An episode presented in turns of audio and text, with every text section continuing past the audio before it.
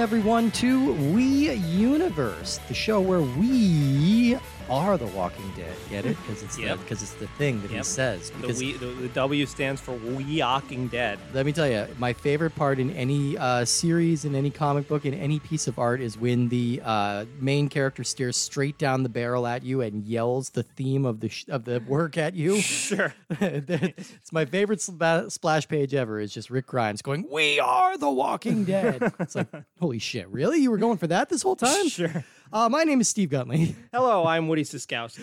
We are talking today about a game called Walking Dead Survival Instinct. And this is one of those topics that we are just never going to touch on the N sixty-four because this didn't exist. Sure. It's kind of it's kind of weird to think there are some major pop cultural phenomenons that just literally did not exist during the N sixty-four era, like in any form. But yeah, yeah, here we are. And like Tartuffe. Tartuffe, exactly. Yeah, yeah. Like, like, yeah, like Richard the Third. Yeah, yeah, absolutely. It was all new.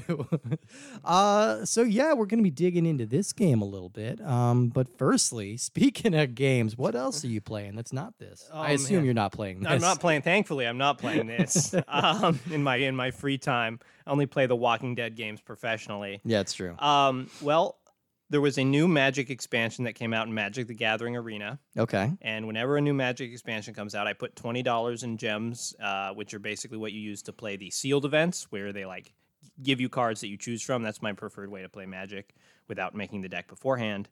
Um, and I basically, if you get five or more wins in your run uh, before losing three, you get enough gems to keep playing. You like mm. profit on gems. So I put in twenty bucks and I see how how many runs I can get. Usually this results in me being up until two a.m. in the morning. Sure. And I'm currently, I think, on run number nine.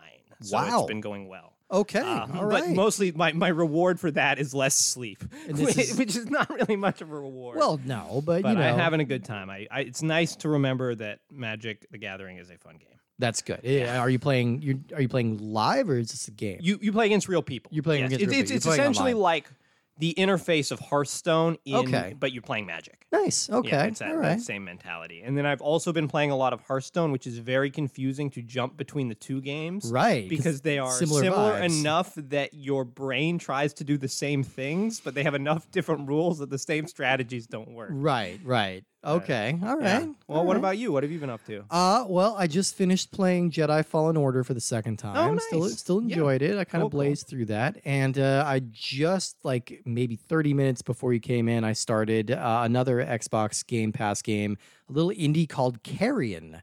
Oh, yeah. Uh, which is that pretty dope. Neat.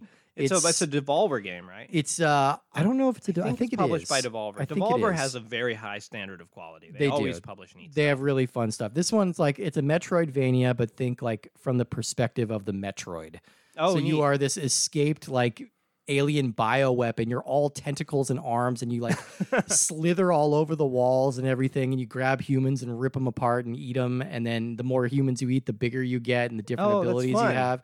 I'm really so it's enjoying like a weird, it. like goo mechanic. Like you... it, it is. It's kind of yeah. It's kind of like um uh yeah, World of Goo, like the way that they kind of fasten stuff together. But you're just you're this kind of hard to define mass of red and teeth. And so it's, it's kind of like a puzzly adventure game. Yeah, it's it's very Metroid, very Metroid huh. style. Yeah, you you need to upgrade your abilities by eating more guys and and uh, delving deeper into this lab, and then you find little parts where you can look at computer files of like the humans who found you and like get the back. So the game like opens like immediately with you breaking out of your cage and just causing sure. havoc. Like sure. it just starts like like a rocket ship, and uh, you only get to stop and look back a couple of these times throughout the game. But do you have a real like? It, would you say it, it's something you enjoy when you play as a monster in a game? Is that I do? Yeah, yeah. I do. Especially like a game like this where. Uh, you're pretty ridiculously powerful. Like things That's eventually neat. can okay. kill you, but you're kind of unstoppable, which is pretty fun. Like it's a pretty fun idea to like switch out that mechanic a yeah, little bit. Yeah, cool. Yeah, it's kind of uh, it's kind of the opposite of this game that we played today, right? Yeah, ways, where you where are you, you, incredibly you, vulnerable. All well, the time. yeah, well, and so everyone's very vulnerable. Like the zombies feel pretty vulnerable themselves too. Yeah, like everything seems a lot more fragile than it should. Well, the weird thing about this game is that this kind of posits a world where, or like people who were dead are still like up, like they can still get up and walk I've around. Never and they heard can, of like, this concept. They can this bite is crazy. you. And See, then when you're dead, you're dead. Oh, no, no. That's the crazy thing. Okay, this game, it's imagining these things. They get up from the ground. Okay. Once they are dead, they will bite you, and they will give you whatever deadness disease so that they have. So you're saying, I stab you right now. Yeah, yeah. You die. Ow! And I usually I would say, okay, now Steve's dead. I mm-hmm. Now the podcast belongs to me. Not in this uh, world. No. no. Not in this world. You get back up. Unless he stabbed me right in the head, in oh, which case, okay. you know. That, that, yeah, that's um, how um, it prevents you from getting back that's up. That's it. That's it. So it's a pretty wild concept. It's, it sounds um, crazy. It, uh, how come no one else has done this before? I don't think anybody has yet, you know, and I think it's I feel like this on. could be like a real gold mine of like this unique concept of some kind of like, I don't know, like non-dead or like undead. Something D-dead. Like D-dead. D-dead. Yeah, I like that. I like yeah. that. It'll be called D-dead. Um, yes, let's talk about The Walking Dead. Uh, man, this this thing is... I don't, I, I'm curious what the legacy of The Walking Dead is, because I'm wondering if it, it kind of hit around the same time as Game of Thrones. I think it's going to be the same as the legacy of Game of Thrones. Yeah, because Game of Thrones was this massive, like, culture-defining like thing for, like, we, a decade. As a culture, will be embarrassed that we were so into it. Yeah, we, like. we we kind of all collectively shrugged the moment it was over, and now it's like Game of Thrones is just out of our heads. And I almost wonder The Walking Dead is going to be the same way. Uh, that I the mean, show's I think still the shrug going. has already happened. Yeah, you people know I mean? have kind of like, stopped tuning in. Game of Thrones just didn't run as long. Right, so. yeah, yeah. People, Walking Dead got to peter out while uh, Game of Thrones kind of went out in flames. Yeah, but Dragonflames. Uh, Dragonflames, big loud Dragonflames. Um, so let's talk a little bit about The Walking Dead. This was, uh, it started as a comic book series written by Robert Kirkman and illustrated by Tony Moore and Charlie Adler, who took over after the first six issues. Now, when did, when was it first published? This was published by Image it, Comics. Is it pre or post Prince Valiant? Uh, this is, uh, let's see, two thousand three post. Okay. Post, so directly influenced, I yeah, think you could say. Yeah, about seventy years post. Yeah, it's, it's uh, yeah, exactly. I mean, in some ways directly influenced, in the, like in the sense that it is a very much like old serial-based. But I, I mean, guess it's, yeah, it's it, very, very serialized. I, you could almost see this running a panel at a time, like in your uh, daily comic. Yeah, if you had like a very adult comics page where yeah. a bunch of violent comics next to Shylock Fox. Or yeah, they just run like, this scene. Help Jeffy get home and stab the Walking Dead right in his head. Here's this panel of a baby being shot with a shotgun, yeah. and uh, let's put it under, you know, alley-oop, you yeah, know, or something like that. I feel like zombies, in some ways, have had the staying power that superheroes have had, in the sense that they've gone through waves where everybody's like, oh, we're done with that. Yeah, it's we're over. Sick of zombies. And even in like two thousand two, oh wait, is that when it started, you said? two thousand three, we, we were kind of in this in like this new wave of zombies, okay, because you're right, twenty-eight yeah. days later it just happened in two thousand two, which was kind of this big like critical and commercial success. Okay, yeah, and you're right. That would have been the zo- the zombie-assance. Yeah, but yeah, that I was our like it was this when did the show start? The show started in two thousand ten. Okay, see, by uh, then, I felt like the wave had passed. And, like, once they, like, I I personally had was pretty sick of zombies by then, because there had been somewhere, everywhere from, like, two thousand three to two thousand eight. And then two thousand ten, we're like, oh, are we still doing this? Uh, but apparently we were. Because yeah, they yeah, we were came rolling it. in. So anyway, sorry, well, the... Con- You're yeah, and it felt the like the, the big innovation in zombies at the time, the big thing that twenty-eight Days Later did was like, zombies are fast now. Right. You right, know, right, so right. then they made Zack Snyder's Dawn of the Dead with the fast zombies, and now it became kind of a thing, you know? It's like, do you like your fast zombies? Do you like your slow zombies? Walking Dead likes their slow zombies. Okay, but, uh, more traditional style. Yeah. So the comic ran for a rather astonishing one hundred ninety-three issues. That's enough to fill thirty-two trade paperbacks if you're collecting at home. You can fill up an uh, entire bookshelf with Walking Dead. I definitely have. Like, uh, for I don't have them anymore, but I... Uh, I, ha- I was collecting them like years ago when they were first popular, and then a girlfriend borrowed them and broke up with me, and I never got those back. Uh, and then I didn't want to rebuy them again, so I just started at like volume twelve where I left off. I'm just like, okay, I'm just going to remember sure, what happened. Sure.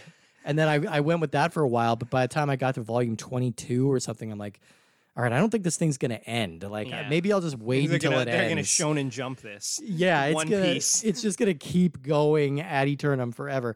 And it was almost kind of a surprise when uh, Robert Kirkman announced it was going to be ending in two thousand nineteen. And it, it did. It is. It has been over for two I, years now. I mean, it's a story, like, it's a smart story in the sense that it doesn't really need to end, because it's just like, you're following these characters who just kind of hang out. There's no, like, overarching plot of, oh, we need to, like, just kill this virus, this co- evil corporation that has unleashed this virus, and then like we will reverse it and return the world to normal. No, it's, it's a, just, it's like, a how we damage, live. It's a how we live. Yeah, now the damage thing. has been done. Like there's no, the Earth is not going back to how it was. Yeah, but it's like how how long can you, these people survive? Yeah, in theory, you could keep this kind of going forever. Uh, I you know, never, and from this very humble uh, monthly comic book origins, I think Walking Dead has become like a legitimate empire. Like I think you can yeah. actually call it an empire. You know, that's with true. Three different T V shows on the air right now. There's three different There's T V three. shows. They Goodness they have uh, yeah regular or uh, O G Walking Dead, sure. which is going to be going into its final season this August.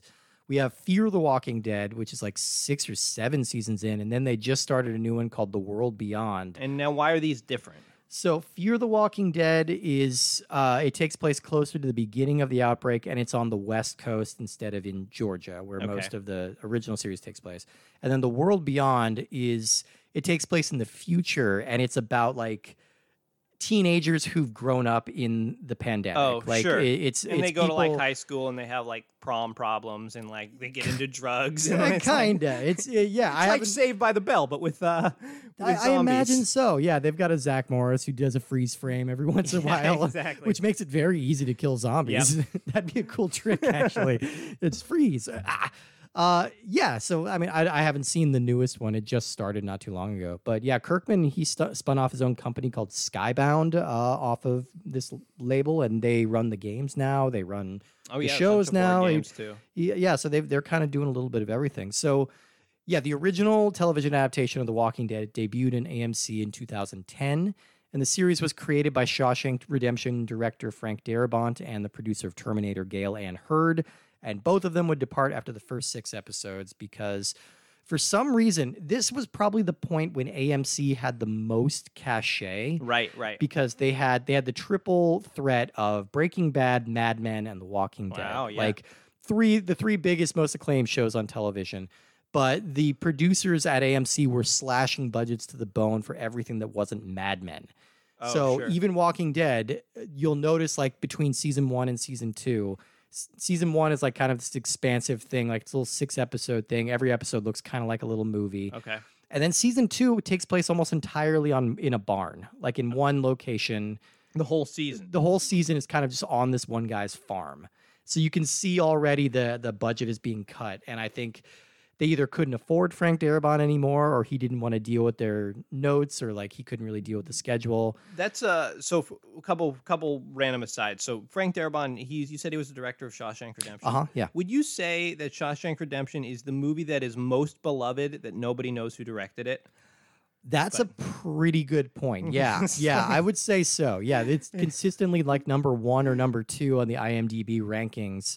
And I yeah. feel like most people wouldn't know the name Frank Darabont because he's uh, not like a super... No. Well, and plus he did like he did four films and three of them are Stephen King adaptations. Yeah. So like I think he kind of just became the Stephen King guy. It's also just a weird... I don't know. This is something that I've thought about, been more attuned to as I've listened to more movie podcasts, but just certainly the way that budget so clearly influences and interacts with story. Yeah. And it's almost like budget is the first thing that's established. Yeah. And then you're like, okay, how do we, how can we bend the story to fit this budget? Right. Because if I had just watched that on T V, I'd be like, why are they in this barn the whole time? This is boring. What were they thinking? Yeah, yeah, yeah. And then yeah. when you say, oh, it's like you start with a less budget and it's like, okay, I guess this makes sense. Right. But, and they had to kind of, you know, they... they famously, The Walking Dead is very, I, I wouldn't even say they're not shy. I would say they're eager and cavalier about killing off their characters. Right. Like this is, again, around the same time Game of Thrones happened, you know, and so this was the era of like, all your favorites are going to die. Sure. Like very, so don't get too attached to any character on these shows because they will die suddenly and for no reason. Yeah. Uh, and this the was Walking like a, Dead this really is like ch- event television of like, hey, did you see the last week's episode of Walking Dead? Yeah, and yeah, the first the first couple seasons of this show ran hot. They were uh, by season five, this was the number one show on television, not wow. just on cable, on television. The number two show on television was The Talking Dead, the recap wow. show hosted by Chris Hardwick that came right after. So okay. these were a huge deal, and the season five premiere still holds the record as the most viewed uh, episode of anything on basic cable history. Okay. So, wow. And that's one of the episodes, like they they were paying off, I believe that's the one where they're paying off a cliffhanger from the summer where they introduce Negan, who's sure. like becomes the kind of breakout this character, the, the latter the half. Baseball, the barbed wire baseball bat guy. Right. And this was the episode they were teasing that like someone, some main character was going to die. Mod, it was Maude Flanders. And then they killed two of them, like in a really horrible way, like yeah. right at the beginning of the season. So, but and this was all, I feel like that was simultaneously the point that had the most interest in the series, but also the point where people were like, yeah, maybe we've had enough of this. And okay, this like, won't even be spoilers. This is seven years ago.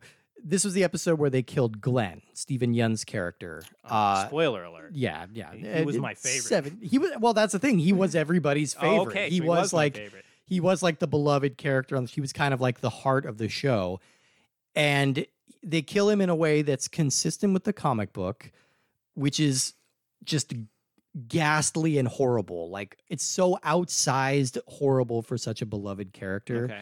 That this is the moment I stopped watching. Right, because like, you just felt gross. I felt gross. I'm like, why do I... Like, I was excited to watch this, and then he just killed, like... They just killed two characters that I liked a lot, like, in a really horrible way for kind of no reason. And now yeah. Negan, from what I understand, is kind of like the protagonist of the show. Weird. Like, he's one of the hero characters, and they're talking about giving him his own spinoff, uh, which is crazy to me. I don't know. I don't know what's changed in those seven seasons. Sure. But something's gone weird. Either way, this was a massive, massive show. Uh, it, even now, like it's it's in its it's ending up its tenth season. It's kind of in decline, but it's still pretty damn popular. And uh, yeah, like I said, we have two other spinoffs out there, and of course, uh, there's a whole series of video games as right. well. Now, uh, I think when you th- when you think of Walking Dead video games, I think most people their thoughts will first go to the Telltale game. Well, because that was, I believe, the first Walking Dead game. I believe so. Yeah, and it was the first Walking Dead. Certainly the one that had the most impact.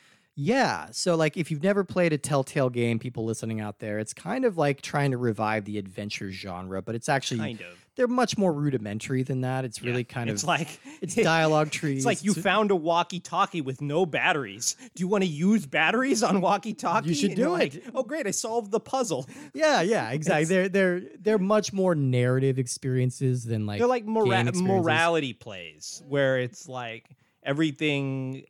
People, especially Walking Dead, they put you in these sort of difficult moral situations, and you have to make a choice, and that sort of slightly affects the narrative as it yeah. goes on.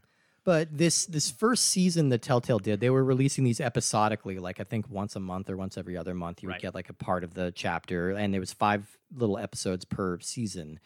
Uh, and this first season was really a pretty remarkable piece of like, yes, yeah, like art. I like I think like, like that, it really was. No, that that goes down as one of really the all time great games ever. Yeah, that yeah. season one of Walking Dead, just because I I don't it, care about Walking Dead, but I played that I played that game.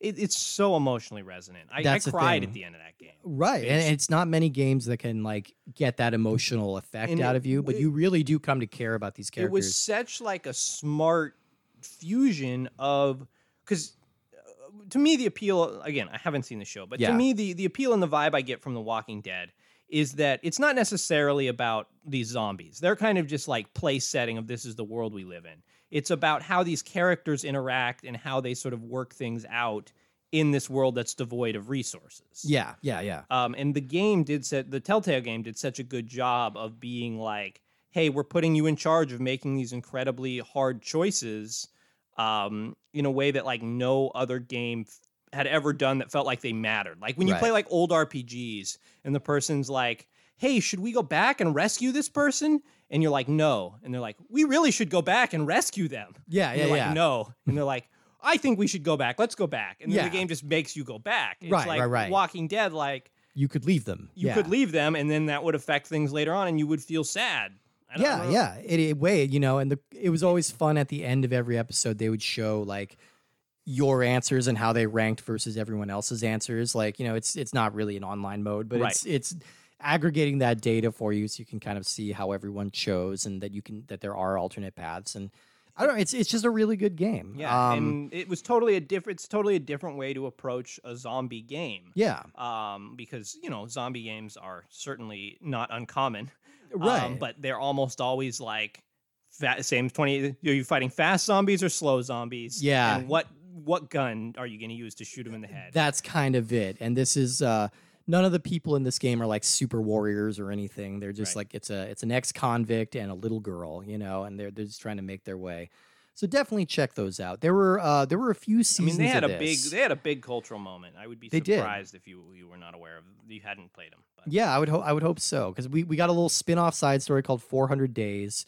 We got uh, a little side series based on the character Michonne, who plays uh, played by Danny Gurira on the show, uh, and we had three other seasons of The Walking Something, Dead some, of the Telltale game of the I know, Telltale I know, Walking Dead. Hey, listeners, I stopped after season. We two. know we aren't talking about the game that we actually played today, but We're we promise there's a reason why. Yeah, um, yeah, but I th- th- those Telltale games had like a sad ending of like they couldn't like I mean aside from the story itself, but I mean like, like Telltale, Telltale ended up closing and sort of couldn't quite finish the series the way they wanted. Right. I think a couple employees kind of pumped out the last few episodes. Basically, that's what um, happened. Yeah, they they kind of shifted all their resources to just finishing out the final season. Which I'm glad that they made that choice. Yeah, but, but we'll we'll get into that because we actually do get to talk about um, Telltale on this show oh, for neat. a later episode. Yeah, so what, what do we get to play from them? Uh, Minecraft it... Story Mode. Oh, damn it. Yeah. Just, I was excited for ones. a second. No, because like...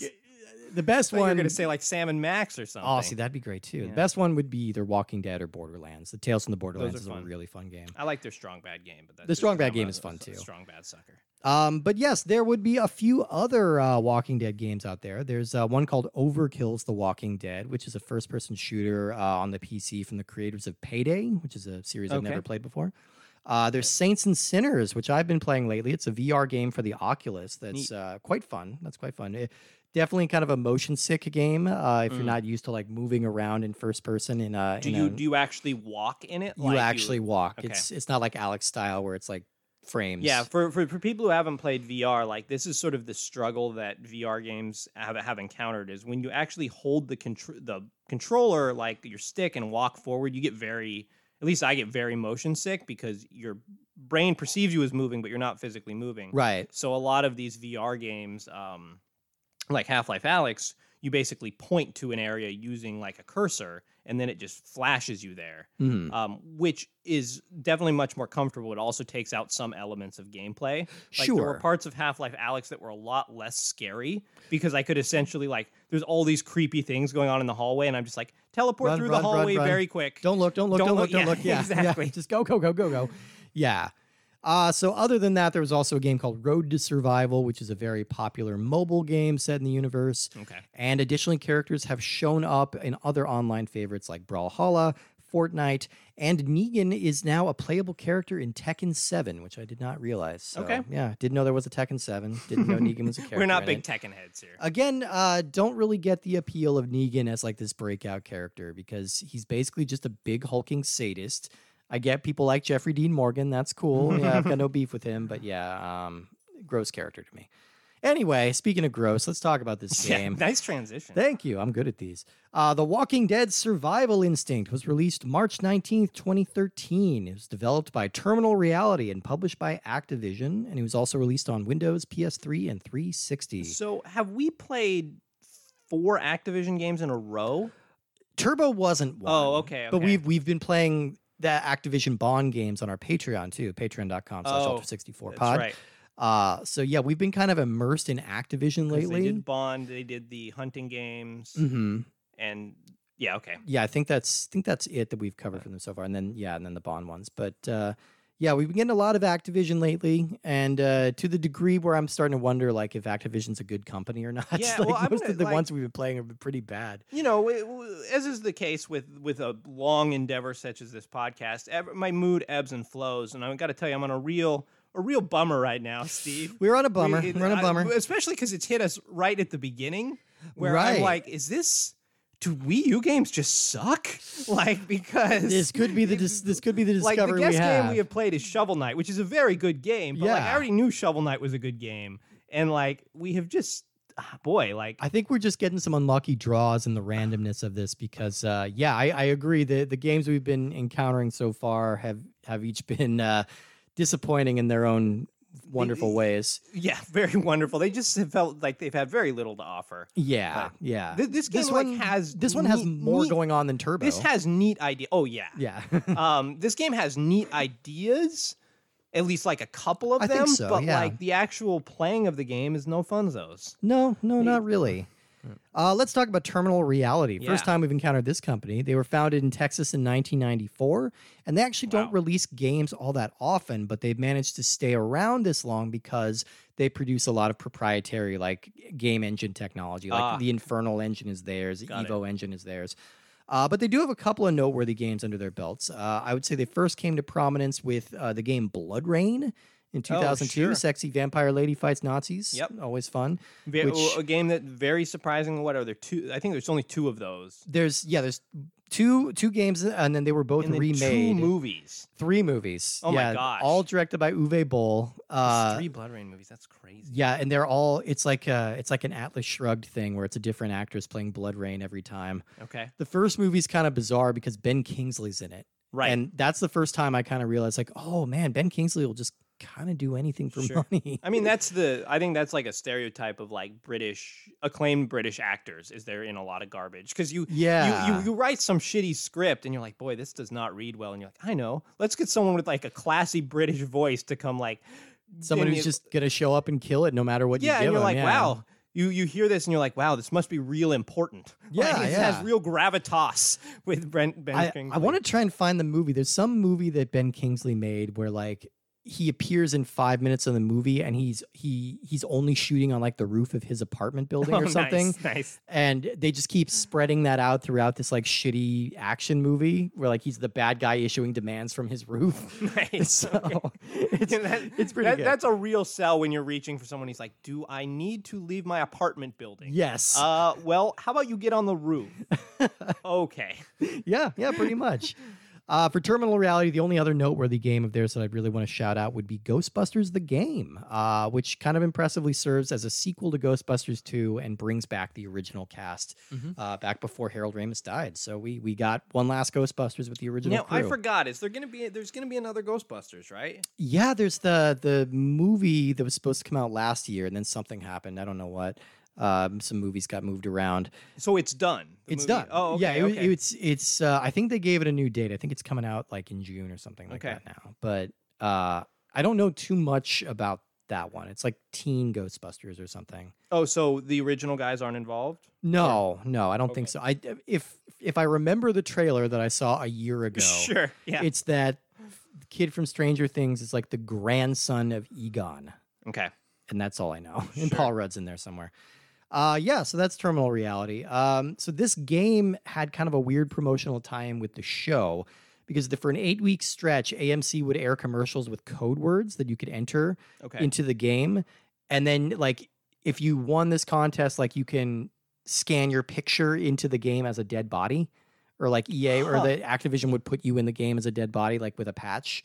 Okay. Uh, I mean, that's a pretty... lame prize. Pretty like, lame. Because there are a lot of dead bodies in this game. And they don't look like anything. Yeah. Um, yeah. But I, w- I like that premise is fun of whenever they sort of integrate um, codes and contests into sort of real world or other media. It reminds yeah. me of like the sword, sword quest contest. It's it, that would be kind of an w- interesting uh, thing to go in depth on is like video game contests. Yeah. Um, because there was like a weird one for the game Advent Rising, which no one really liked, where like right. you could play it. Like, it was promoted on the box itself. It's like if you played it and, I don't know, beat the game in some amount of time or something, you could submit for, like, this million-dollar prize. I don't know. Oh, yeah. But I don't even remember if, like, that game was such a bust. I don't remember if, like, anyone ever got money. That or... was, like, was that the Orson Scott Card sci-fi game yeah. or something? Yeah, yeah. Um, yeah, and then there was, like, a sword... I remember those Sword Quest games for Atari had some big integrated contest in them. They made, like, uh, an actual... bejeweled sword, like a real sword that you could win from that, and then nobody won it, and no one knows where that sword is, or, wow. if, it, or if it ever existed in that's in your life next. At all. Uh, that's your next Hulu documentary. Like, forget about WeWork or Bitcoin. Like, yeah, there's a documentary about the Sword Quest contest. Where the hell is that sword? Yeah. I want to know. Um, yeah, so you I don't could know. call it Sword Quest Quest. Ooh, I like that. Yeah. There was a comic book. I'm going way off topic this issue, this episode, but there was a, there okay. were, there was a comic. This book. This game sucks, people. For for a while, Atari was doing like uh, little short runs of comic books based on their old properties, and there was a Sword Quest comic book, and it was about that. It wasn't about like it wasn't set in the world of Sword Quest. It was set with Atari fans trying to find this. Oh, okay. And Neat. it was it, I don't know. They in that one there's like a conspiracy and there's like bad guys and stuff like that. So I don't know. Fun idea. All right, so this game is uh, this is based directly off the show, so not right. the not the Telltale comic book. Games based on the comic book. Yeah, Telltale Games is based on the comic book, and this one's labeled on the box A M C's The Walking Dead. Okay, and uh, we know that because this is focusing entirely on Daryl Dixon, played by Norman Reedus, who is uh, not in the comic books at all. No, uh, he was created for the show. I re- became aware of Norman Reedus because Kojima seemed to be a big fan of him. Yeah, is. Was he a famous actor in any regards before this, or was this his sort of breakout role? He'd been around. I think his biggest thing before this, I mean, well, he he was he was like a model in the nineties, and then he was a model. He was a model. He's, he's a weird looking guy. He's a weird looking guy, but he was very like skinny and gaunt looking, and heroin chic was kind of the thing in the okay. nineties. Uh, so he would pop up in little supporting roles, playing like greasy guys every once in a while. Uh, Boondock Saints was his big breakout, I think. Oh, sure, uh, a movie that all college kids love and have posters of. God, I hate that movie so much.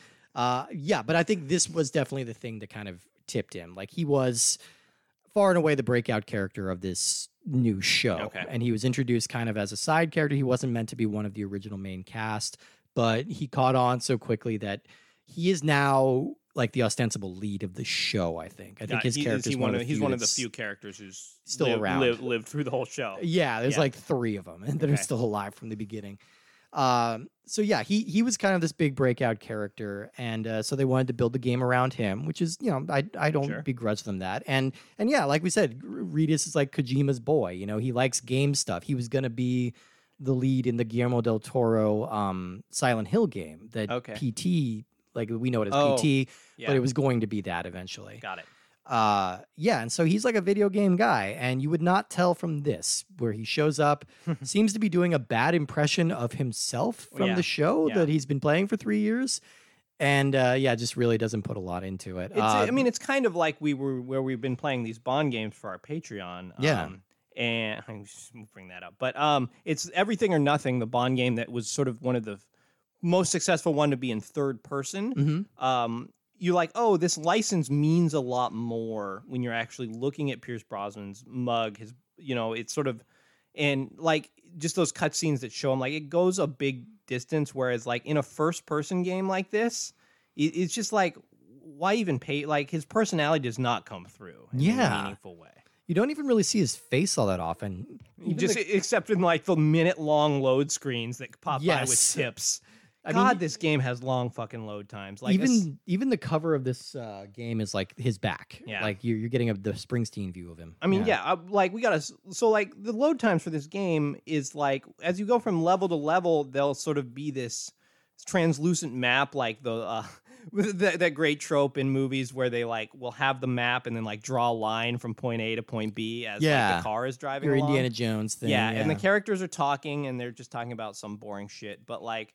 Then, like, they talk for, like, a minute, and you're like, oh, they're sort of masking the load time. And then, like, thirty more seconds go by before you can actually play the next level. It's really, like, what? Okay, a standard load time is probably ten, fifteen seconds, something like yeah, that. Yeah, I mean, for like... A- Like that's what, like I would say a thirty second load time is like a long load yes, time. Like it's yes. taking a long time. Uh, this totally. Is at least sixty seconds every time. Yeah, it's crazy. And even even when you die, yeah. which you will do, like a smart game would program it in such a way that like most of the information is loaded at the beginning. So when you die, um, like you restart pretty quickly. But like here you die. And again, it's at least a thirty second load time between deaths. Yeah. We, and yeah, it's no funzos. Um, well, and the story of this was the part of the appeal of this is like, okay, we've got Daryl, who's like this really popular character, mm-hmm. and we're going to show his backstory. We're going to show okay. how he got to be amongst this group of survivors Good at idea. The beginning of the show. Yeah, cool idea, because we don't actually know this. We know he's got a brother named Merle. He's played by uh, Michael Rooker, uh, Mary Poppins himself, uh, who uh, is, is a, a lot of fun playing an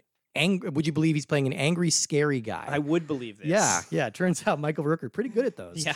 Um, yeah, so he's got his brother Merle, who's also on the show, and that's kind of all we really know about him. So the plot takes us back to uh, where they were when the outbreak happened. They were out okay. hunting, so they're like a few days behind the rest of the world. It's kind of implied. Oh, got it. Um, they're out going Cabela's Dangerous Hunts. They're out going Cabela's Dangerous Hunting. They're going big game hunting pro hunts. uh, and Daryl's father, who you are inhabiting for like the first thirty seconds of the sure. game, he gets overwhelmed with zombies and killed. Uh, and Daryl and his friend Jess escape, but Jess has a big old bite mark on his arm. And if you remember the little clue I dropped earlier about what happens to people who get bitted by these zombie guys, yeah, yeah it's, a, it's a problem. One. It's a problem. So that's a ticking clock. Uh, but really, other than that, it's like they're just trying to go find Merle.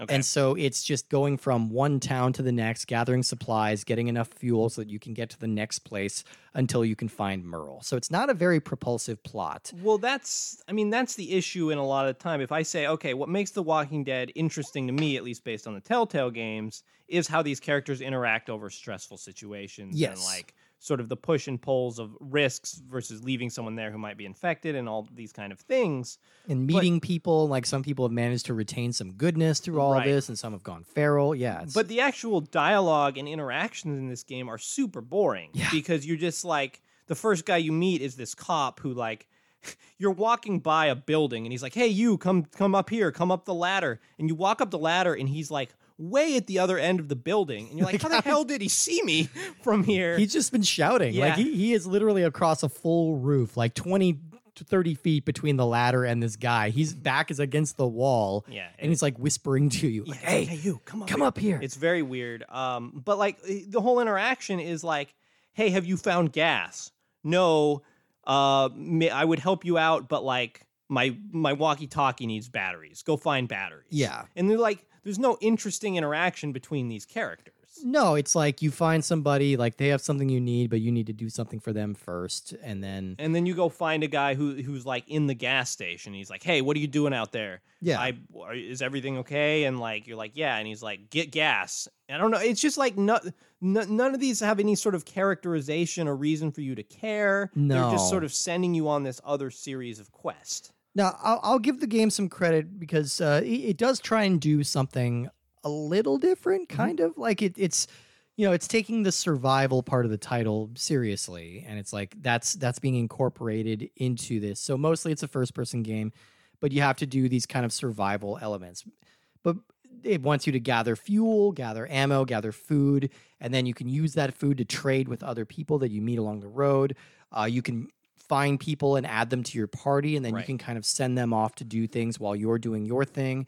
Uh, and there's like a risk and reward there of like they could not come back, and, and you could lose the weapons and items that they had. The the problem with this, like these are neat ideas and they make sense from like we're trying to to sort of get into the heart of what Walking Dead is about in some ways, which is like how are you going to spend your time, like right. if it most efficiently use your time and what resources you're going to prioritize.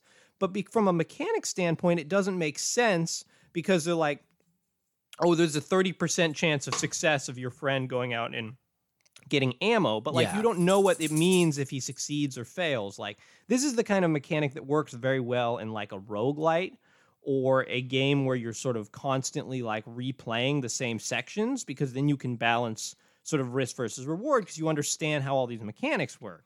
But or or it works by making it more anonymous. Like I'm thinking of, I've just been playing Metal Gear Solid five, and it oh, has that component. Sure. Or like X COM, like it lets you do the same thing where you get to send people out on like little That's sorties. That's a good point. Like without... it, it, since, but since they're just kind of like generic recruits, you're yeah. not, you're like, okay, if I lose them, I'm willing to take that risk. But here you're like, does this person matter for the story? Like it's just not really clear what any of this stuff means. But also, like, knowing the show and knowing that none of these characters are in the show other than Daryl mm. and Merle, it's like there's also no reason to get invested in any of them. Like, sure. they're, they're, whatever happens, they're not going to be sticking around beyond the end of this game. Right. Uh, but, uh, yeah. and, like, regardless of all this stuff that's happening, this is kind of just done via an option menu at the beginning of the level. Yeah. Where you talk to your sort of squad members and decide either to leave them in the car or send them along or, like, have them go out and find ammo. And then you'll like leave certain equipment or inventory in the car as well. And that's another thing where it's like, I don't really know why I'm doing this. Yeah. It's like you have the ability to carry an ungodly amount of inventory. Yeah. Um, and it's like, yeah, it's, I don't know. It, it, it doesn't really affect the game that much, because regardless of the choices you make here, you're still going out and playing the same game, which is unfortunately where things fall apart. That's where things like. fall apart because, all right, like this all sounds good on paper, and you have these little hub things in between where you can manage inventory, all that. But like the levels themselves are pretty rote. It's just yeah. like your mission is always to find gas, like yeah. find enough gas to get moving. And usually to do that, you just need to like make your way through the, all right, you have very limited ammo in this game too. Like this Which is, is how which it is, should be. Which is how it should be. It's a survival horror kind of thing. You should be limited on ammo, but your melee weapons are no fun to use at all. Yeah. Like that's, that's a major problem. You get this big old knife and it's just like, you can either like shove the zombie with a little tap of the R button, or you can like stab them with Z R. But like the shove does nothing. Like it's just kind of a little punch to the face. And right. They'll maybe walk back a step, but they'll still get you if they attack. Um, and then the the standard like weapon slash, you can either tap it or hold it for a stronger attack, but it still takes so long. Yeah. And if you get swarmed by a zombie, so this this is this you, is like the main yeah. mechanic of this game. It's called like the grapple the grapple mechanic. Right. This game has a This game doesn't have the right amount of zombies in it. Like it's that, either way too much or way too few. Yeah, exactly. They'll sort of just be a lone zombie that you'll just sneak up behind and stab, and it's no problem. But then you'll go out to this courtyard, and it's just surrounded by zombies, and you, you there's no way you can fight through them, so you have to do this sort of either bad stealth mechanic or just sprint by them. Anyway, so you sprint by them, and then they'll just sort of surround you, and what will happen when a zombie grabs you is like, you know, they're kind of shaking you around, and the camera gets into this um, even more zoomed-in mode, and your crosshair, like, starts going wild, um, and you have to push it right onto their heads. See, but I was confused by this, because I yeah. was pushing it in the right direction, but it, it still wasn't lining up. You seem to get, what were you doing? I don't, like, I, I don't know, like, I don't know why you were having trouble with it, but not that I, not that I was able to sort of crack the code. In some ways, it just feels kind of random. Like, yeah. The zombies will shake you, and your crosshair will just shake sort of in accordance with that. Right. Which is which is just frustrating, because literally the mechanic is like fight against the control to do it what you want it to do. Right, right. And then again, because there's so many... So anyway, once you line it up with their head, you'll press Z R and like jam the knife into them. Mm-hmm. Um, also, very quick tangent. One thing that the Wii U started that I do not like is the name Z R and Z L. Because the Switch my, does it my, too. I hate right. it. Yeah. My brain does not click on what those buttons mean. No. Um, yeah. Not immediately. No. And so anyway, uh, to, to me, those buttons are in such a more natural position than the ones that are actually on top. Like the triggers feel much more natural as L and R yeah. than the actual L and R buttons. And so if if nothing else, I wish they were switched. The That's names. why I, I like the Xbox designation of bumpers. Yeah, I like bumpers. That yeah, totally triggers and bumpers. Sense. That makes more sense to me. Anyway. Um, so, but you'll get like these six zombies around, and you have to play this mini game like six times. Yeah. And you usually then die on the last zombie and wait that thirty seconds to, for the game to reload. Yeah. It's just like none of the mechanics are satisfying in any way. Like they have stealth where you can get like pick up a glass bottle and throw it to the other side of the zombie so you can run past them. But that doesn't seem to work very well. No. And again, there's so many zombies that you'll like run past a little crowd and then just find this other crowd. And again, you mentioned like you were looking up while we were playing that like when your character runs for too long, uh, you start to sweat. Like sweat will start coming Which down the front of the screen. Super weird. Because it looks weird. The, the sweat comes down like every corner of the screen, which implies that your head takes up the entirety of your like fifty-two inch T V. Like your character just has this gigantic rectangular Hey Arnold type you're head. Just, you're just one of the robot princes from Saga. Like yeah, you just have a yeah, giant exactly. television head and you're like a redneck. Uh, but yeah, the, the idea is that like the more you run, the more you sweat, the more zombies can smell you and they'll go after you more.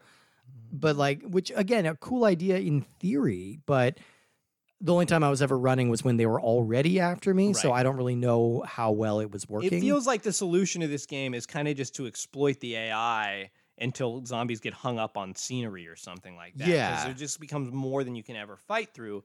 And the thing that's also hard is, like, it'll just give you these vague instructions, like, get back to your truck or go to the police station. And it's like, I have no idea where these things are. And to be clear, there's a there's a compass in the game that's supposed to be like pointing you where you need to go, but this thing is useless. Because every time you turn a direction, the compass will just totally flop another way. And then, uh, like, so we got to the end of like the second mission. We're supposed to fill up our gas tank, and then, you know, which is which is kind of a tense sequence. Like you have to fill the tank up to one hundred percent while zombies are kind of surrounding you, and you know every time you like get attacked, it disrupts that. Like kind of a tense sequence. Mm-hmm. And then you're supposed to run to your car. So like I, I knew the way back to my car. I was running there. I was going, but the route was so clogged with zombies. There was no you way through it. There was a, like thirty. You turned into a hallway and there were ten zombies right in that hallway. And the, the game, you're like, clearly you're going to die, but the game still has to trigger this little grapple animation of them yeah. grabbing you. And it's just, it all takes way too long and is just, I don't know. It's a bad combination of not being scary yeah. because there's so many zombies, but also just being frustrating because there's so many zombies. Also, like, I'm trying to pinpoint what the game was doing, like, visually, because sometimes you see the character models and it looks like, kind of like in the Telltale game, it kind of looks like they're animating in the style of the comic book. Okay, yeah, yeah, yeah. But then other times it doesn't. Hmm. Like, Daryl does not look like he's drawn in that style. And the game just looks like shit. Yeah, I mean, like, this, this game is brown and gross. This is another bad trend that I'm starting to worry about, is that Wii U games, I think, just look bad. And I think it's the combination of it being an underpowered system at the time, but more that games are just not developed for it. Because if you yeah. say, okay, I'm going to develop this game for the P S three, three sixty, like, those are of sort of comparable power. And then you're like, okay, Wii U... Like, you just have to sort of wash out the palette and make, like, you just pull out resolution from the models, which right. is not, like, that's not, I, I'm I'm not a graphic designer. I don't know that, but I know that, like, to make something look good, you build it from scratch to fit into what you're doing. If yeah. you just take something for something else and pull out um, sort of resolution until it is playable at a good frame rate, like, that's not going to look good. No. And that's definitely the case here. And the, you know, from, from what I've read, the graphics are pretty bad on every platform okay. with this, but I imagine this would be worse. And I hope this isn't a trend. I've definitely played Wii U games that look really, really nice. Okay. I think we've just been drawing a lot of shitty games lately. Sure. Uh, but yeah, I, I hope, I hope it's not going to be a continuing trend, uh, for too much longer, but yeah, also also weird, no multiplayer in this, uh, which this seems like it would be pretty well suited to, like, a co-op adventure. Yes. And I don't I've think also, I don't think this needs, like, an arena shooter mode or something, but a co-op no. thing would be kind of neat. Like a co-op survival thing, like, one person can go off on a mission on the gamepad and the other, like, plays on the screen. But again, like, since this is a port of all these, of something that's developed for all these other systems, like yeah.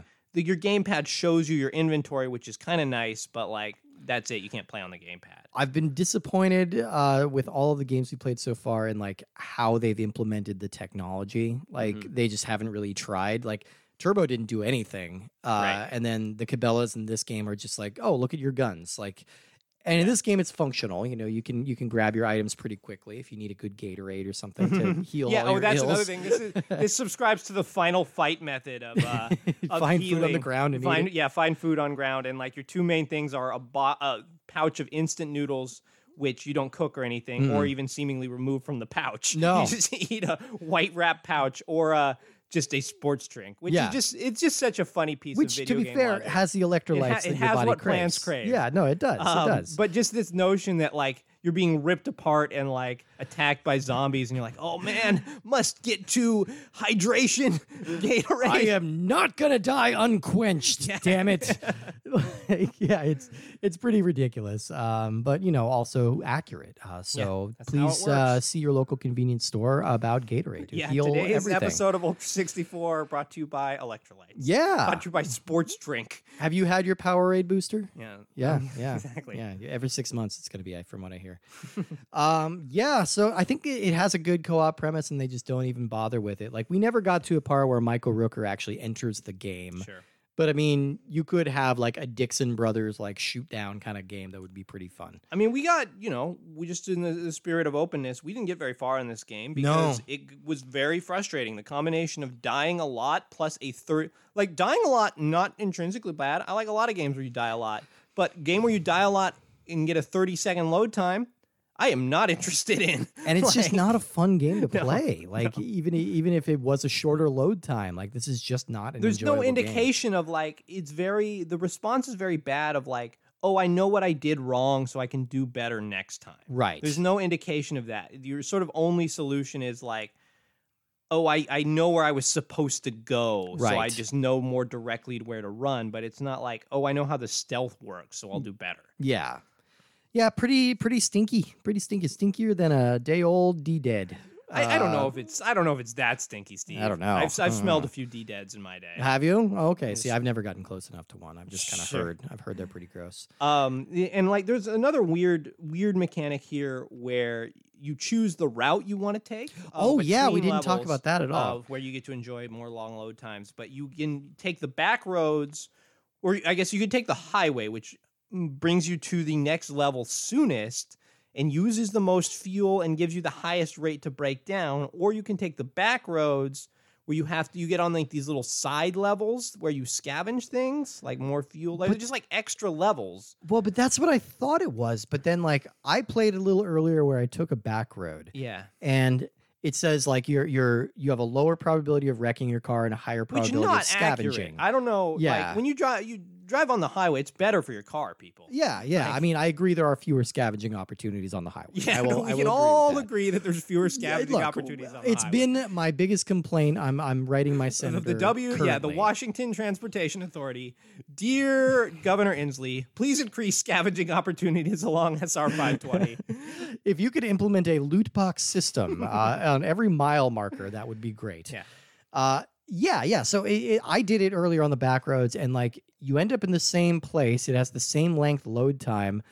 Uh, and then when we tried playing it again just now, you took the highway, which is supposed to be the highest rate of accident. Yeah. But nothing happened. You well, got to the same, but so I don't know if we just didn't draw. Again, it's just like this a, weird mechanic a, of like having things that are percentage based. Yeah. With, that you would see in sort of like a strategy game or an R P G, but this is like a linear shooter. Yeah. And it's so like these things don't really make sense because you're not going to go play the first level again and maybe get like these mechanics make sense if you were to play through the game multiple times. But to me, the only reason that you would play this game is for the story. Yeah. Which does not seem interesting, but like you certainly wouldn't go play it again. It is kind of interesting that we are in, we're in kind of the last era of video games that we're kind of covering right now that regularly would do video game spin-offs of like movies, T V shows. Like that used to be a very ubiquitous thing in the P S two, P S three era. Right. Like everything would be turned into a game, whether it should be or not. And have those slowed down? Those have I, slowed down. I feel all... like my brain just naturally ignores them. Right. So. Yeah, there's there's very few anymore. Like that's why. Oh, interesting. Like, weirdly, like if if the Iron Man and all those movies had come out like ten years earlier, we'd be seeing a million of them. That's true. I guess there was like the Avengers game, but that was like a big deal. Right, and it was based off something else, like not even based on the movies. Oh, but really? Like, okay.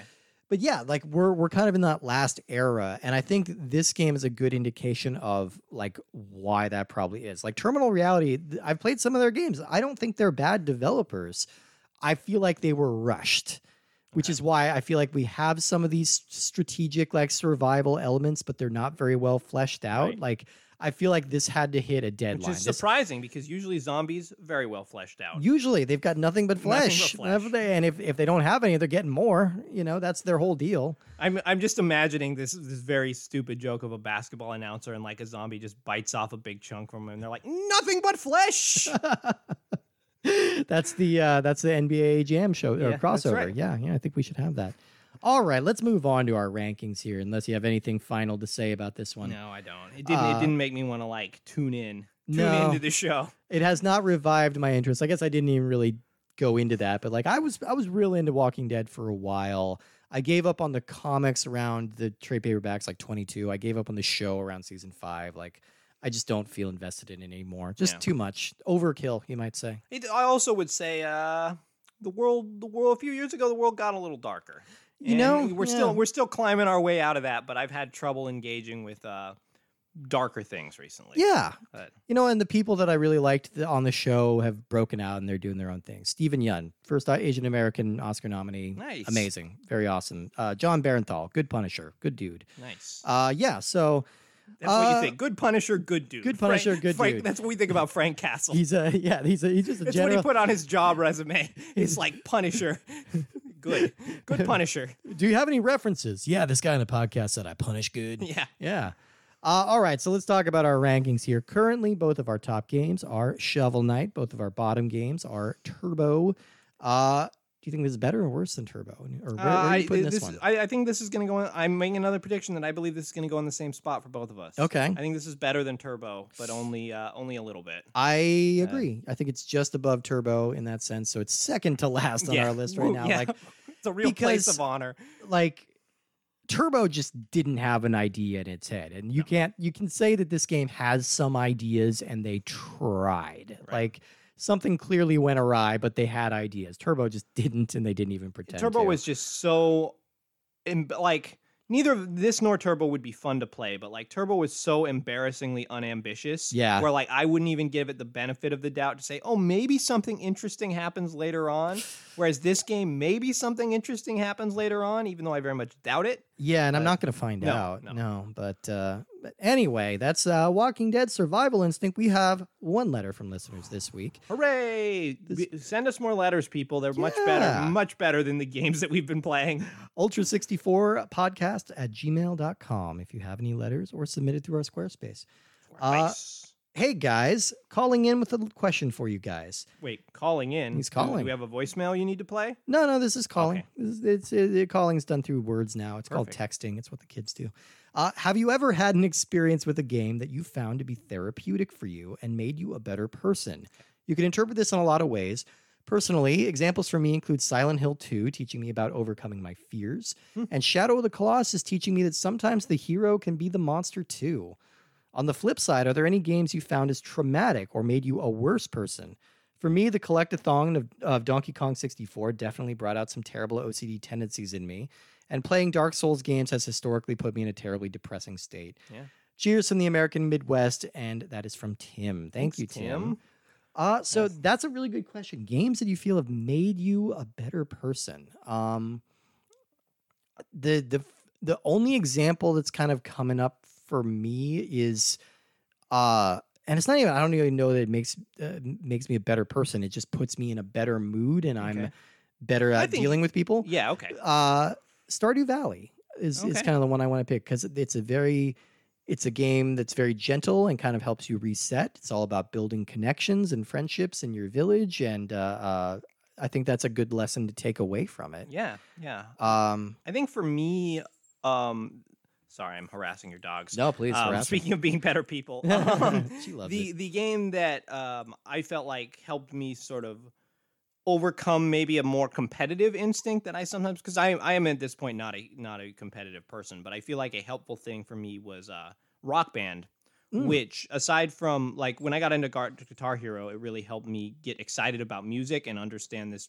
like this huge part of culture that I never had much interest in unless it was Weird Al or the Beatles. Right. Um, those were all I listened to for many the two years. Extremes. Yeah, exactly. Um, but then finally when I got into Rock Band and I first started playing it, I was like, wait, everyone can play at different difficulties? Yeah. Like, and, like, the score doesn't really make sense. It's like, it didn't make sense to me initially because I'm like, what if we want to try and get a high score and play really hard? But then, like, eventually I'm like, oh, no, you just turn on no fail mode yeah. and you just have a good time. Like, it, like the scores that seem like such an essential part of Guitar Hero, like in Rock Band, they just didn't matter. And, and it's great because that... That that encouraged more people to play who would be like scared off it. Yeah. Like, yeah, we definitely play with a lot of people who are like newbies to that and they, they don't want to attempt the drums or they don't want to attempt the keyboard or anything because they've never tried it. And right. Yeah. Yeah. So that, that one went a long way for me. Um, in response to the second part of the question of things that you maybe found, I don't know if I've played any games that I necessarily found traumatic, but I think one that did make me a worse person, which I have that I played a lot of during a portion of my life was League of Legends. Okay. Um, I had I fall into a real League of Legends hole, and even though like it, I ha- would had roommates in Seattle who we would all get together and play, and like that was a nice bonding experience. But that's the kind of game where if the game itself does not go well, you feel bad, right? Like because the team didn't go well, it's like you're all people are always going to yell at you. It's just it's just frustrating. It's whenever you play a game where like your enjoyment of it is dependent on whether or not you win, that is not a game you should no. continue to play. No, no. And yeah, it should be yeah more about the experience of it rather than... Yeah, because yeah. League of Legends, like, if the game is not going well, you're essentially playing, like, an hour. You're just... it's a, You're dying an hour-long slow death of just progressively losing and your team getting frustrated. And yeah. It's just, it was... I think that that was a nice thing when I finally stopped playing League of Legends with any consistency.